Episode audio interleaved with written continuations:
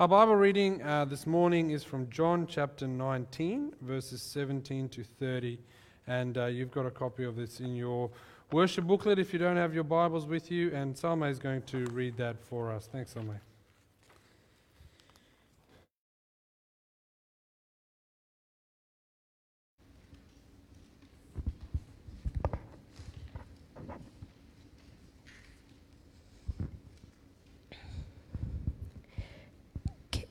Carrying the cross by himself, he went out to what is called the place of the skull, which in Aramaic is called Golgotha.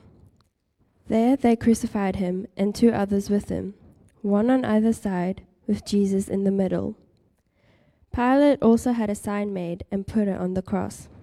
It said, "Jesus of Nazareth, the King of the Jews."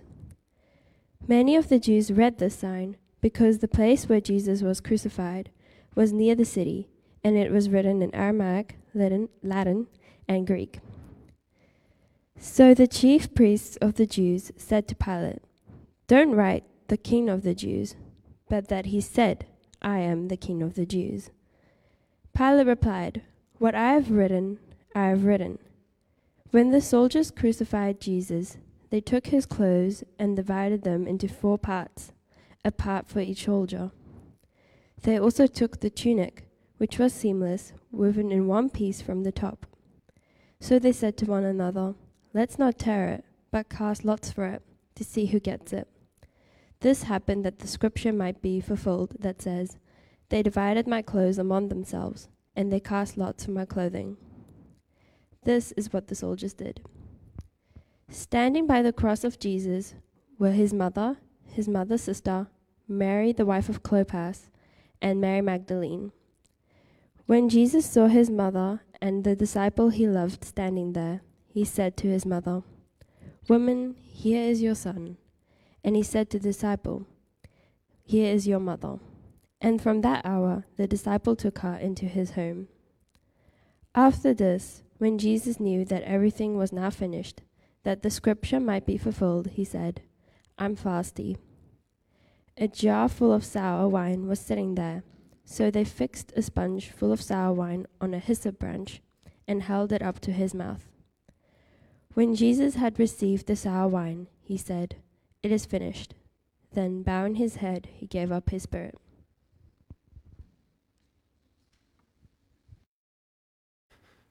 Thanks.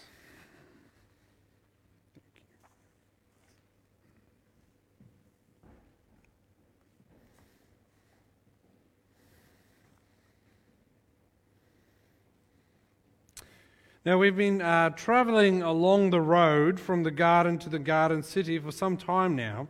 And in a sense, the whole story has been leading up to this point today, where we get to Jesus' crucifixion. Now, last week at the church camp, we looked at what the crucifixion means for us personally and how all of us have to uh, kind of wrestle with it and, and deal with it um, and make a decision as to whether or not we would submit to Christ as our Lord or not. Uh, and today I want to look at the crucifixion in the sense of what it meant to the larger story that the Bible has been telling from the very beginning. And I specifically want to focus on that very last sentence Jesus said before he died, "It is finished." And I want to ask the question, what is the it that was finished? What was finished? And to help us answer this question, we, we need to understand what uh, the word "finished" here means. It, it, it's, a, um, I guess fundamentally, the word underneath this is an accounting term. It, it means paid in full. And so I want to ask the question, what is the it that has been paid in full? And kind of what's the scope of the it that is finished? What, uh, what is Jesus referring to there? And as we'll see, that there are there are actually three different its uh, that are finished this morning. And the first of these is that the the need to fulfill the law was finished. So the need to fulfill the law was finished. Now, Jesus came to fulfill God's law. He says so himself in Matthew five seventeen, where he says, "Don't think that I've come to abolish the law or the prophets. I haven't come to abolish them. I've come to fulfill them." And the law that Jesus came to fulfill is, um, in a sense, everything that the Old Testament is written about, but it's even more than that. It is God's requirement for people to live entirely without sin, for, for them to live a perfect life, to obey God perfectly, to serve Him only, never to sin. That is what Jesus came to fulfill. God's requirement for a perfect life to be lived. And when we think back to Adam and Eve in the Garden of Eden, that is actually how it was. Before the fall of sin, that is how they lived. They always lived within the confines of God's law, uh, but now it is impossible for us to live this way. None of us actually have the capacity to go throughout life, never missing the mark, never failing to be perfect, never not sinning. In fact, even in our language, we reflect this. We say things like, I've made a mistake, but I'm only human. We think that it's part of our human condition that we are by nature imperfect beings. That's how we learn. That's how we grow. And yet Jesus never sinned. And God actually requires us to live a life free of mistakes, free of sin. Now, friends, it's important for us to understand this because we... We think that, that, I guess, going wrong is part of our nature. It's part of our broken, uh, sinful lives that we've inherited from our parents. But we were not created to be broken. We were created not to do wrong things or sinful things. We were created to work the earth and be in a relationship with God. But because of sin, our work is imperfect. And our relationship with God is broken. And all of humanity is broken in this way. And, and in a way, we're far more broken than we could ever imagine. Romans chapter three tells us this. It says, there is no one righteous, not even one. There is no one who understands. There's no one who seeks God. For all have turned away and alike become worthless. There is no one who does what is good, not even one. And just to pick three different ways in which we are unrighteous, uh, just as an example to illustrate the point, we are greedy, we are selfish, self-centered beings, and we're cruel. So greed runs our world pretty much as much as anything. We are governed by our passion for money. Money is uh, is such so ingrained in our culture that we cannot be helped, uh, cannot help but be influenced by it. Karl Marx actually wrote about this. He says that the corruption of money is really the cornerstone of our society. He calls it the visible divinity. It is the God that we can see and worship. It has this tangible sense of power, and our greed has corrupted us. And so, so all of us, to some extent, are a bit greedy. But more than that, I think we're all pretty self-centered and selfish. How do we know this? How do we see this in our day-to-day lives? How do we know that we are self-centered? Because of road rage. I mean, how dare that person cut me off? That gets me so angry. If someone drives too slow for our liking, oh my goodness, get out of my way. We get so frustrated. Why? Because at its root, I believe that my time is more important than that person's time. How dare they inconvenience the almighty me. But we also know that we're self-centered. How? Because of selfies. It is estimated that we take about forty billion selfies each year. That is more than eight times the number of people, sorry, more than five times the number of people that exist on the earth. And the camera, which was invented to capture the beauty out there, has literally been turned around to capture the image of ourselves, we, so that we can look at us. We are self-centered beings. And I know that we are self-centered beings because what is the first thing that you looked up on Google Earth when it was first released? It was your house. You could go anywhere on Earth in the blink of an eye and you went home. We are terribly self-absorbed people. We're greedy, we're self-centered, but we are also uh, cruel. You know, greed and self-centeredness are kind of acceptable sins in our culture, but we are also cruel. It is a recognized fact that humans are the cruelest of the beings that live on earth, at least of the ones we can see. Virtually every philosopher has thought about the inherent cruelty of humanity. And we see this through the big events, you know, like the Holocaust, the genocides of people, and so on. But we also see that in the playground at school, don't we? That is perhaps the place where cruelty is most practiced in our society. And you will say, oh, yes, but that's just kids being kids. Adults don't behave like that. But I would say that's exactly my point. Our cruelty is part of our nature. It hasn't, it doesn't need to be taught. We know it as children. We can express it even as little ones. Cruelty has to be taken out of us and trained out of us because we are inherently cruel things. The Russian ph- philosopher and writer Dostoyevsky wrote, "People sometimes speak about the bestial cruelty of mankind, but that is terribly offensive to the beasts, because no animal could ever be as cruel, so artfully and artistically cruel as man." So we're greedy, we're self-centered, we are crueler than the beasts.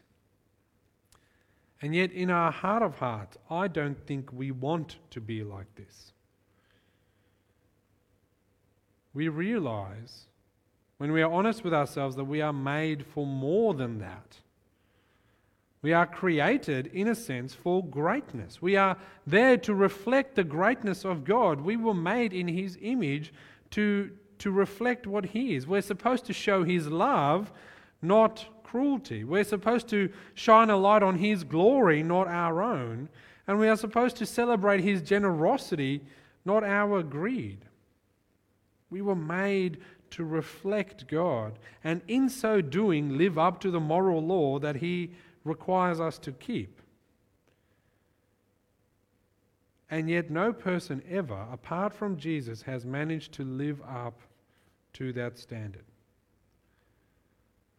And so on the cross, when Jesus says, "It is finished," what He is saying is, "I have done that for you. My work of living a perfect life for your sake is completed." And the beauty of the gospel is that when we trust in Jesus' life, when we trust that He's taken our sins on His shoulders, that He died in our place, um, what does God do for us then? He takes that perfect life that Christ lives, lived, and He clothes you in it.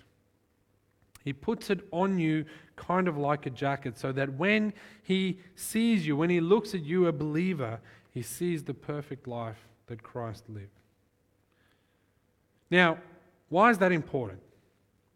Because at the end of all time, when we stand before God to be judged, what are we being based or are judged on? What's the basis of God's judgment? It's actually works.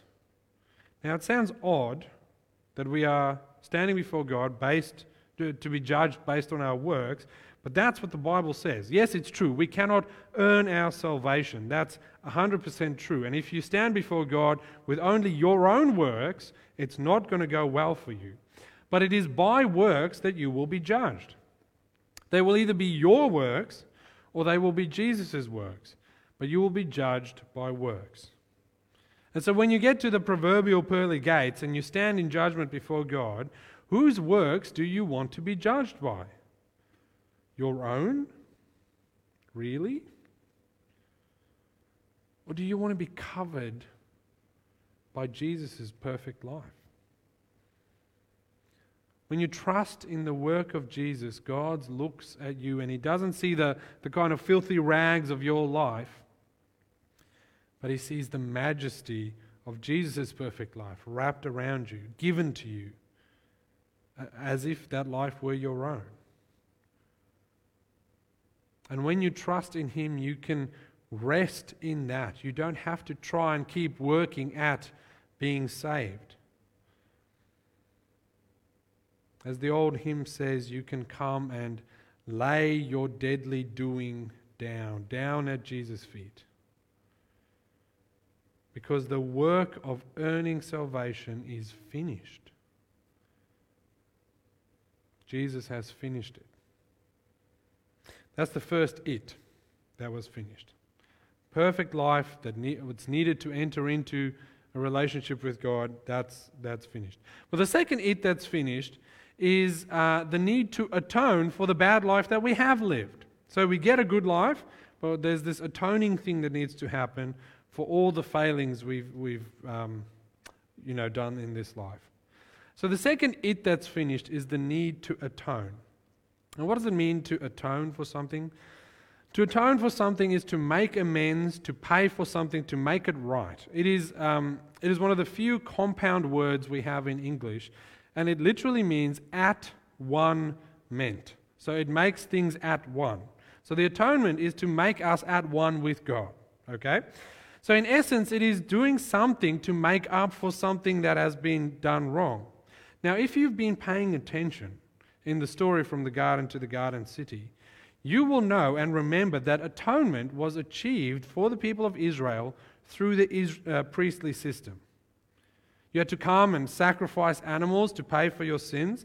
You had to slaughter an animal as a way to say sorry for God for what you had done wrong. Blood had to flow. Life had to be given in order to cover you. And in fact, the Jewish people have a special day for this called the Day of Atonement, Yom Kippur. It is a day during which everyone in Israel is to offer, was to bring a sin offering before God that would pay for their sins, would cleanse them from their sin, and again make them at one with God. And so every year, year after year, this Day of Atonement would happen. You would, that, and that, it would happen year after year, every year, because people were still sinful. They kept on doing wrong, so their sins would be wiped out, but they would accrue a debt over the next year. And when Jesus dies, this all changes. That is why we don't celebrate the pre- or live and worship God according to the priestly system, because it is finished. This repetitive need to atone has been completed. When Jesus says on the cross, "It is finished," what he is also saying is that I have atoned for the sins of the world, and anyone who believes in Jesus will be made right with God. The sacrificial system is done with forever. There's no more need for a sin offering. Jesus was the sin offering. There's no more need to slaughter an animal because Jesus was slaughtered in our place. There was no more need to shed innocent blood because Jesus' innocent blood was shed. And there was no more need to pay for our wrongdoing because Jesus paid the ultimate price. Our need to atone is finished. Everything the old temple system stood for was done. The tabernacle which held God's presence in the middle of the camp was finished. The curtain that kept God's presence from the people was torn up uh, because they would no longer be zapped when they got into God's presence, because their need to atone was finished. The sacrifices, the blood that had to be shed for the sins of the people, all of that was finished. Because instead of an animal bearing the symbolic wrath of God against sin, being slain in our place, God's wrath was poured out on Jesus, the sacrificial lamb. God's anger for sin was poured out on him. Now remember back to Egypt when the people of Israel had to be saved out of the land of slavery. What had to happen for that? If you wanted to be saved, you had to slaughter a lamb without defect and smear the blood on the doorposts of your house. Now, when the angel of the Lord came through then and he saw the blood on the doorpost, he would pass over that house. And the message was, if there was no blood, then there was no life. But have you ever wondered, why did God choose this as the sign for the Israelites? Why was it that there needed to be blood on the doors of their houses? I think it is because when Israel left out of the land of slavery, what did they have to do? They had to pass through the blood. They had to symbolically walk through the cleansing blood that was on their doorposts. Now at the crucifixion here, which happens during the Passover feast, the same thing happens. Jesus comes to fulfill what the, exper- the Israelites experienced all those years ago in physical form. He now comes to fulfill spiritually for all of us. To exit out of the land of slavery, not to Egypt, but to sin, we have to pass through the door of his blood. That is how at-one-ment happens. And where there is no blood, there is no life, only eternal death and damnation. And so when Jesus cries, "It is finished," he is saying everything the sacrificial system was supposed to do.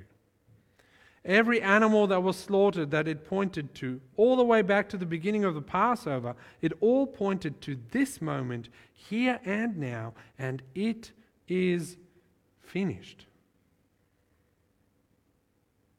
The story we have been telling for weeks and weeks and weeks finds its fulfillment here. It is finished. Friends, you and I do not have to pay for our sins because Jesus has paid for it. You and I don't have to pay for our sins because he has taken it on his shoulders. And even though he was innocent, he willingly died and suffered in our place. And so our need to atone with God is finished. And so when Jesus hangs on the cross, he bears the weight of the sin of every believer, taking it all on until the full measure of God's wrath was poured out on him.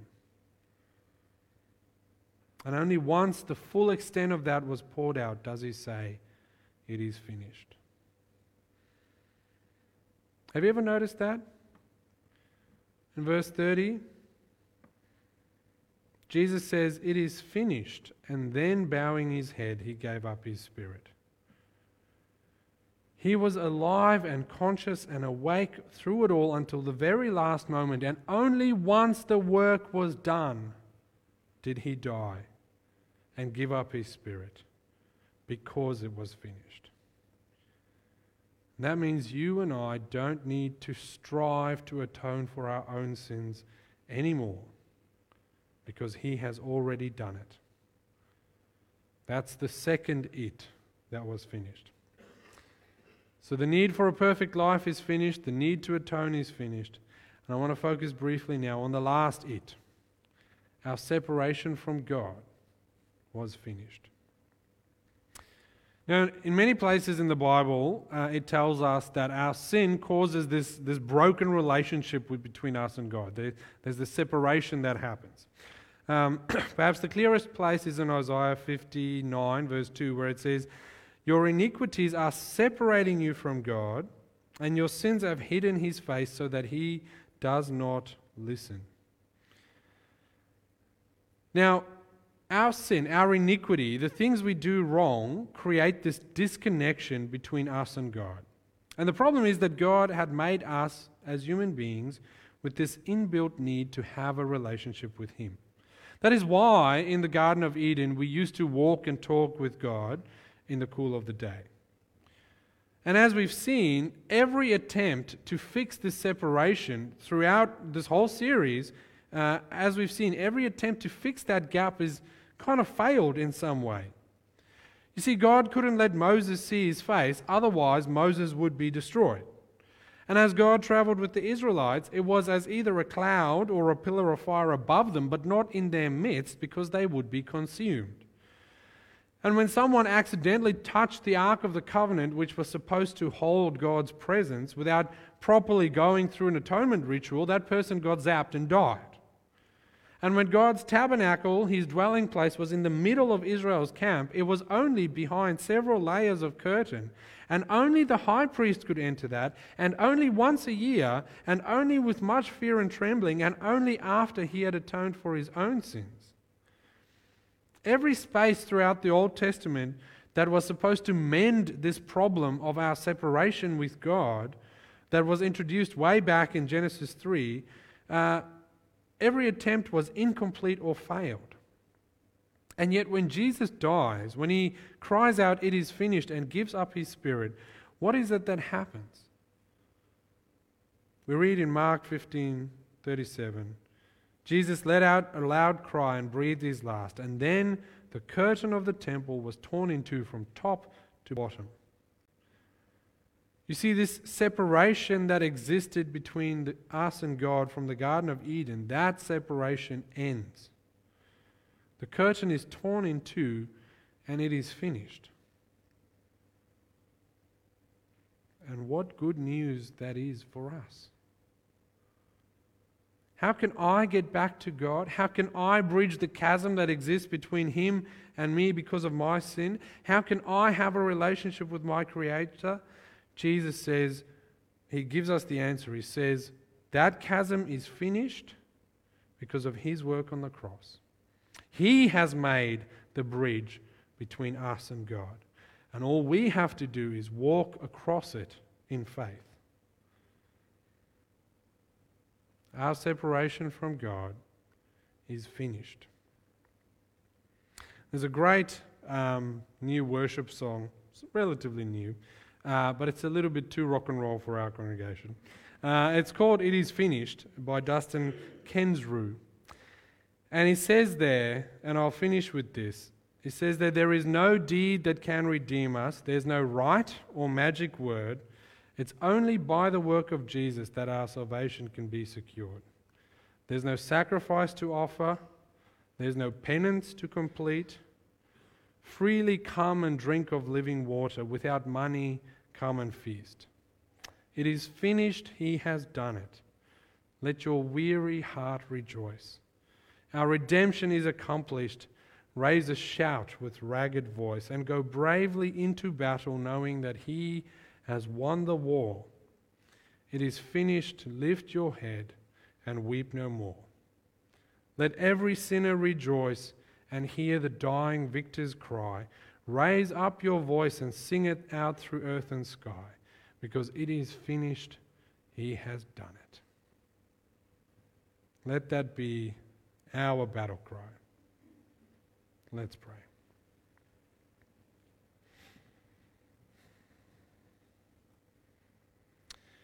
Lord, we thank you for the opportunity to come and reflect on the work that you have done on our behalf on the cross. We thank you that our need to live this perfect life, even though we don't have the ability to do it, is finished because you have lived the perfect life for us. We thank you that our need to atone for our sins has been completed by Christ on the cross, and that He has borne the consequences of our sin, taken your wrath on His shoulders. We thank you for that. And we thank you, Lord, that our separation from you, uh, that our, yeah, the, the need to, um, to come back to you in some ways has been breached by Jesus. That through the cross, the curtain was torn, and our separation uh, with you is also finished. Thank you that once again we can have an, uh, a relationship with you, where we can walk and talk with you in the cool of the day. And oh Lord, we look forward to the day when what we see now in part, we will see in fullness, as we again physically too can come and talk and walk with you in the kingdom to come. And we pray this in Jesus' mighty name. Amen.